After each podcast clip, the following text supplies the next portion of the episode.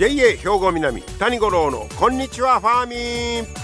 この番組は元気笑顔そして作ろう豊かな未来 JA 兵庫南がお送りします。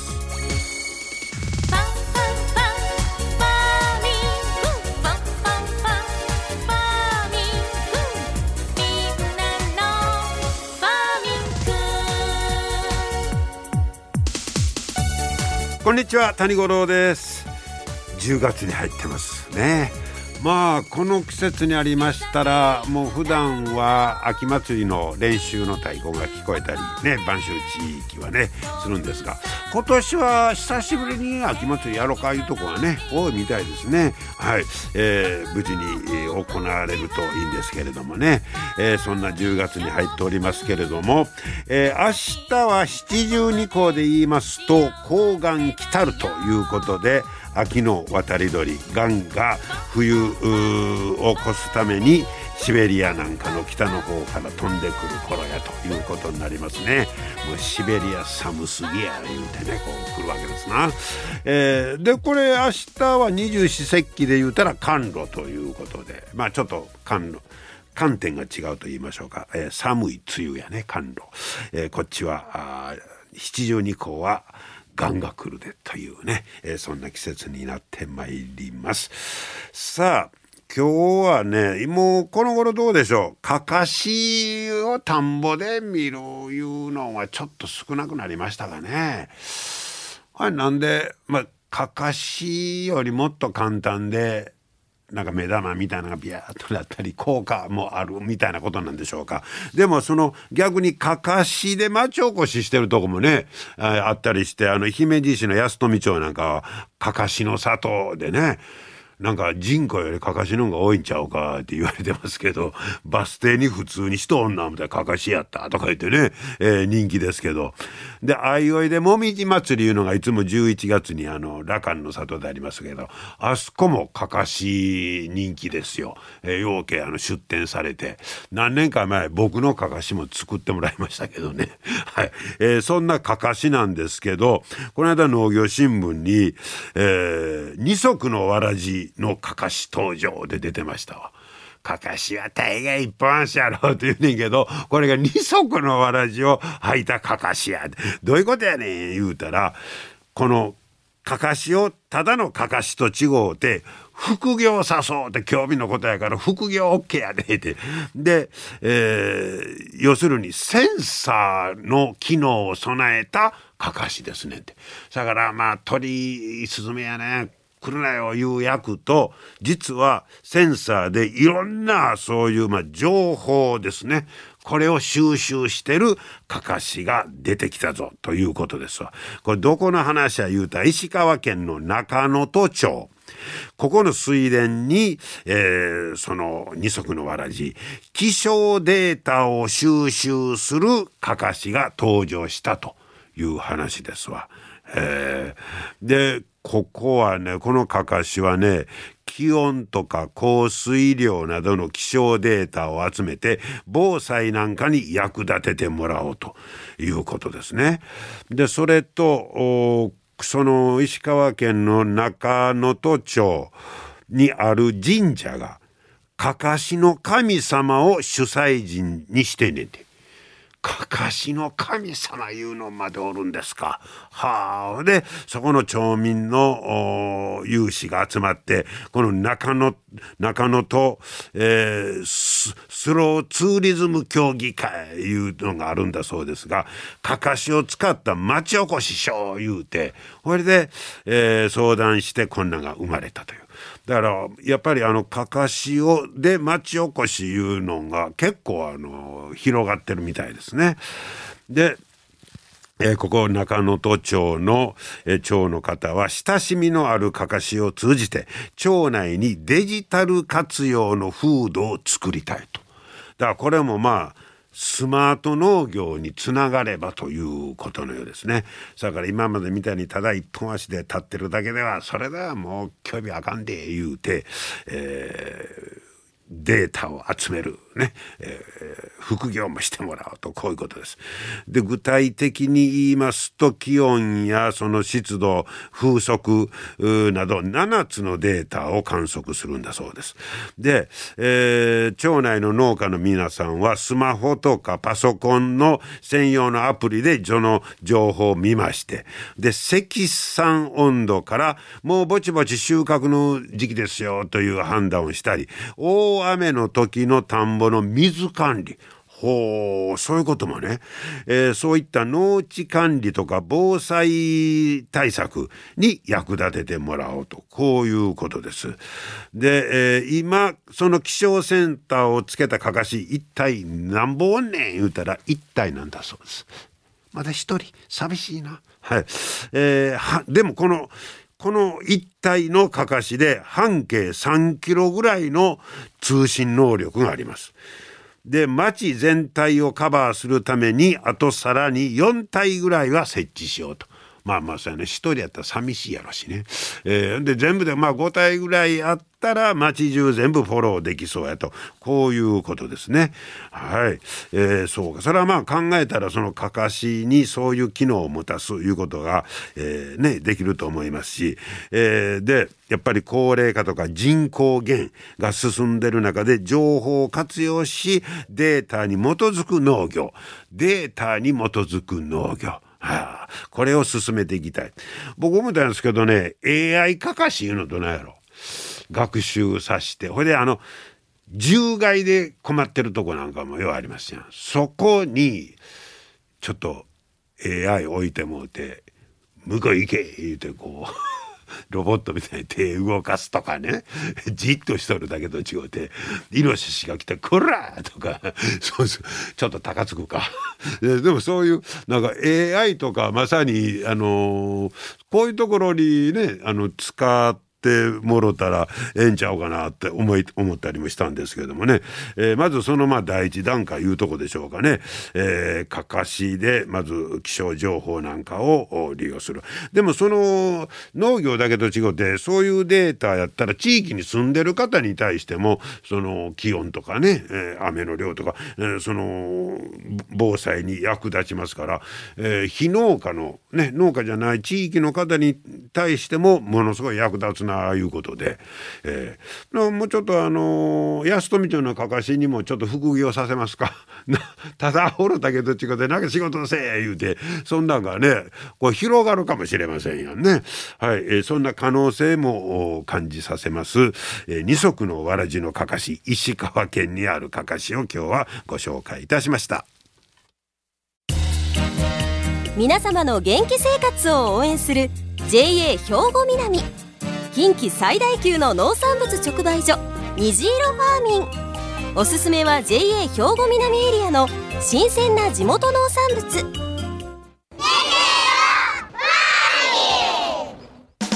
JA 兵庫南は新鮮で安全な農産物の供給。人との触れ合いを大切に地域社会への貢献。人農業自然が共生できる地域社会づくりに取り組んでいきます。皆様の元気生活を応援する JA 兵庫南。JA 兵庫南谷五郎のこんにちはファーミン。さあ今日はですねファーミン、えー、ファーミンサポート東播磨。ファーミンサポート東播磨をご紹介したいと思います、えー、そちらの福田義雄さんにお話を伺ってまいりました。聞いてください。福田さんこんにちは。今日はよろしくお願いします。よろしくお願いします。えー、っと福田さんはファーミンサポート東播磨に所属されてるということなんですけど、はい、このさあのファーミンサポート東播磨は事務所は平総町にそうですね過去があの、えー、あるんですけど、今日はですね我々実は、えー、ファーミンショップ八幡にあります育苗センターあの広いね面積の、えー、はい、ところなんですけど、そこに今椅子持ち出しましてね、えー、野外で録音というやっぱり外は気持ちよろしいですね。そうですね。はい、えー、まだちょっとね暑さが残ってるんですけどもね、うん、えー、そんな場所で、えー、今日はお届けしてるんですけど、えー、福田さんはこの、えー、ファーミンサポート東播磨のもう所属は長いんですか？そうですね。もう15年になぐらいになります。あそうですか、はい、えということはそのファーミンサポート東ハリマンがもうスタートしてからずっともう設立時にからいます。そうですか、はい、改めてまたお尋ねしたいんですがこのファーミンサポート東ハリマというのは要するにあの組合員の方からこういろいろ農作業を委託されたものをやるということですか？そうですね。はい。具体的にはどんな作業になるんですか、えー、と今からやったら稲刈り、はい、あのその保全管理保全管理いうのは、えーと、休耕田や放棄田の解消いうことで。はあはあ。もう全然使われなくなったあ畑や田んぼを、はい、まあ、草刈りしたりとか。そう田んぼを耕したりしてます、うわ大変な作業ですね。そうですね。じゃあそのまあ15年間所属されてますから、はい、その例えば休耕田なんかの変化いうのももう直接ご覧になってると思うんですけど、はい、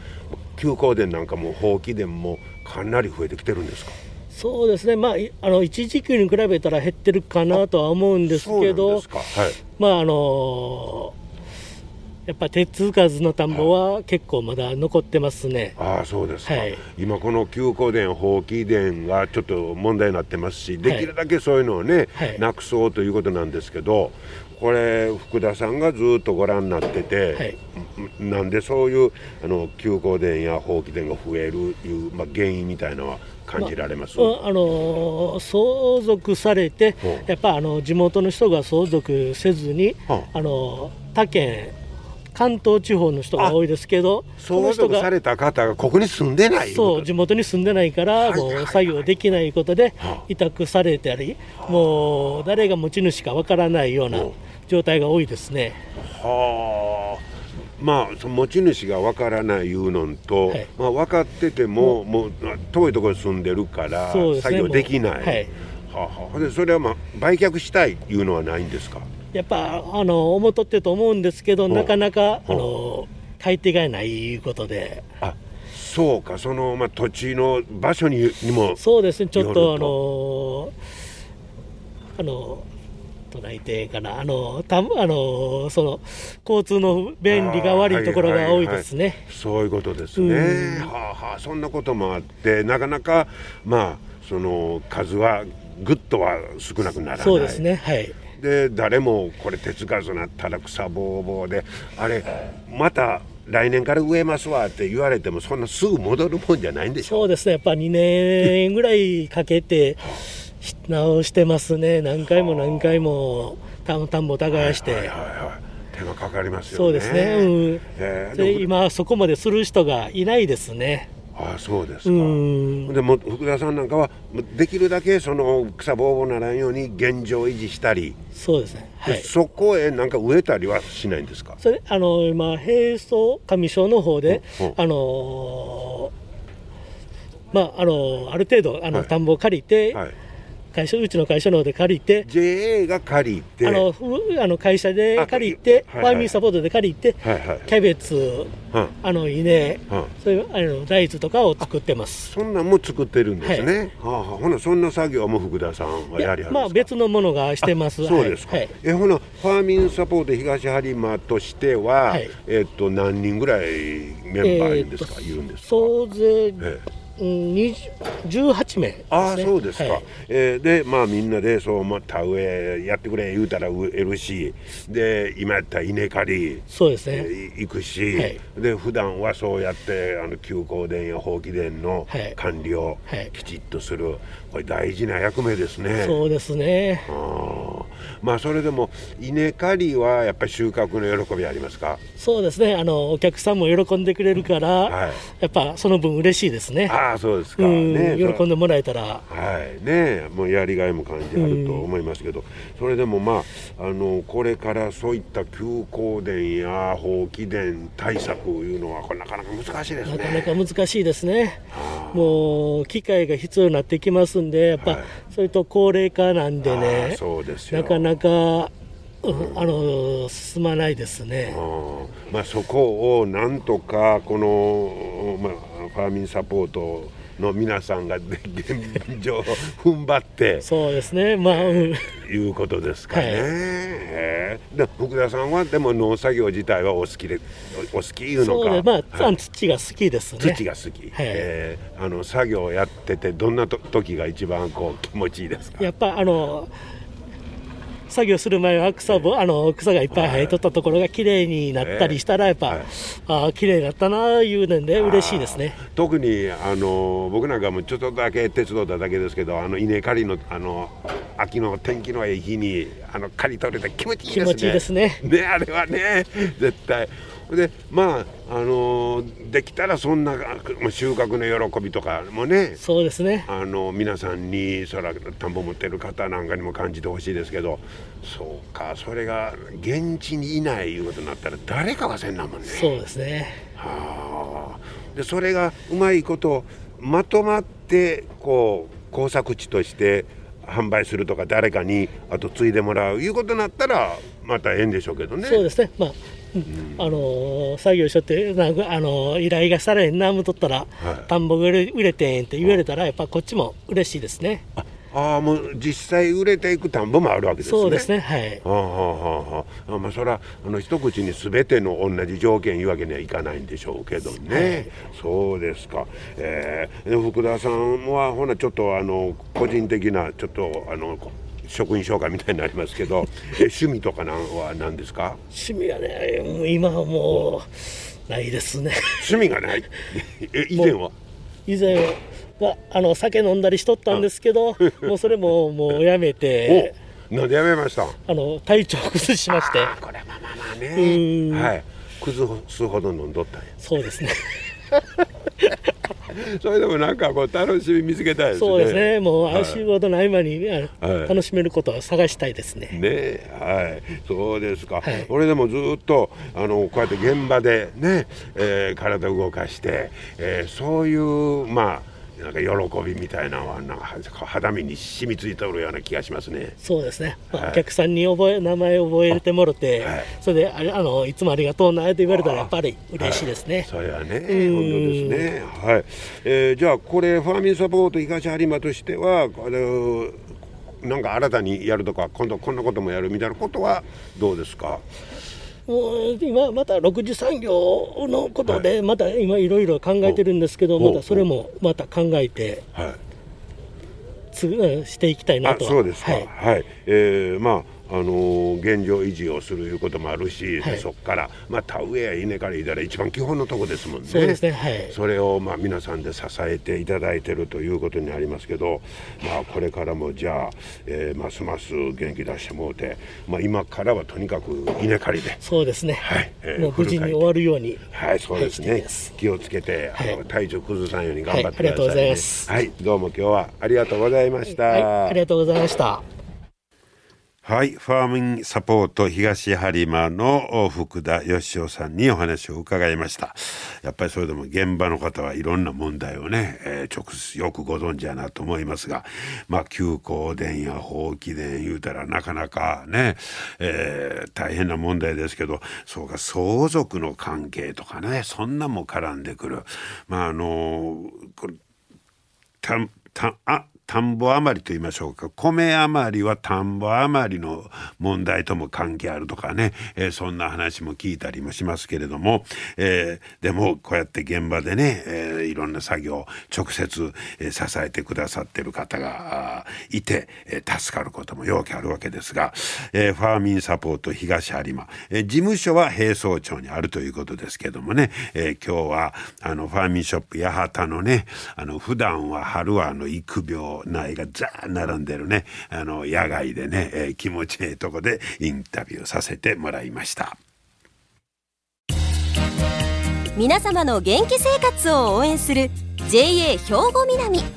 近畿最大級の農産物直売所虹色ファーミン。おすすめは JA 兵庫南エリアの新鮮な地元農産物。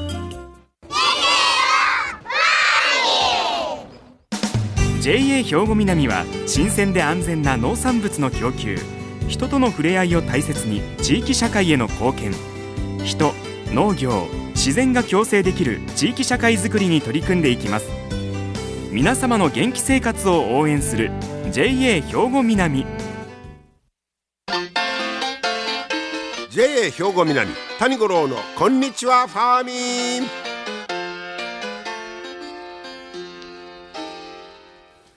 さあ続いてはファーミンアグリメッセージです。今日は JA 兵庫南清掃年部の魚住修二さんに枝豆について教えてもらいます。魚住さんよろしくお願いします。お願いします、えー、今日は枝豆あちょうどもう枝豆の美味しい季節ですね。はい、はい、はい、です、えー、枝豆といえばこの頃まああの黒豆の枝豆が大人気ですけど、はい、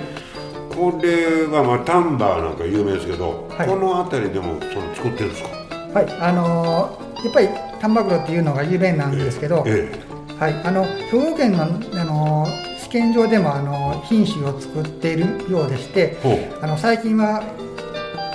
光姫っていう品種があの出てきています。光姫。はい。これも黒豆の枝豆なんですか？はい。丹波黒の系統の黒豆なんですけど、はい、あの丹波黒より1週間早く出荷できるっていう品種らしくて。はい、はい。じゃあ時期的にその、はい、あれなんかえー、っと丹波黒のその黒豆の枝豆なんかはもうきちっと短いシーズンしか確かなかったですよね。はい、はい、待ってるんですけど。その前に出てくるのが、はい、光姫。はい。あ味的にはそんな変わらへんですああのはい黒豆と同じような感じだと思います、うんうんうん、ということは旬の時期も短いんですか？はい。あのまあ、あの枝豆の旬は基本的にあの期間があの大体短くて、うん、あのだからあの品種ごとにこの時期はこの品種っていう感じで植え付けの時期をずらしてこうえっ、ー、とリレー栽培をしてるんですけど、その中の最終的な黒豆の時期に作れる品種があの光姫という感じだと思います。はい。えー、じゃあまあそのまあ丹波黒系統やけどそういう新しい品種もできてきていると、はい、いうことですね、はい、やっぱそれだけ黒豆の枝豆人気いうことですかね。そうですね。はい、うん、まあ特徴としてはあの、はい、黒豆の鞘があのだんだんあの普通の黒豆であの、はい、茶色の模様が出てくるんですけども。斑点みたいなのが出てくる、はい、はいはいはい。その斑点がなくてグリーンの綺麗なさいのままであの食べれるということであの見栄えがいいという感じで冷えてます。ああそうですか。はい、はい、えー、黒豆ファンの方も多いと思いますが、えー、そんな光姫という黒豆ね、はい、えー、を教えてもらいました、はい、えー、美味しく食べていただきたいと思います。はい、魚住さんありがとうございました。ありがとうございました。はい、黒豆の枝豆人気ですよね。でも本当あの黒豆の枝豆の旬ってあれ。一つで2週間ぐらいでしたかねそれをうまいことずらしてそうかリレー栽培ということでもうちょっと長い間、まあ、楽しめるようになってるということですね。まあ、とにかくあの油断してたらあっという間に終わってしまいますからね黒豆の枝豆旬の、えー、時に美味しい時にね是非食べてください。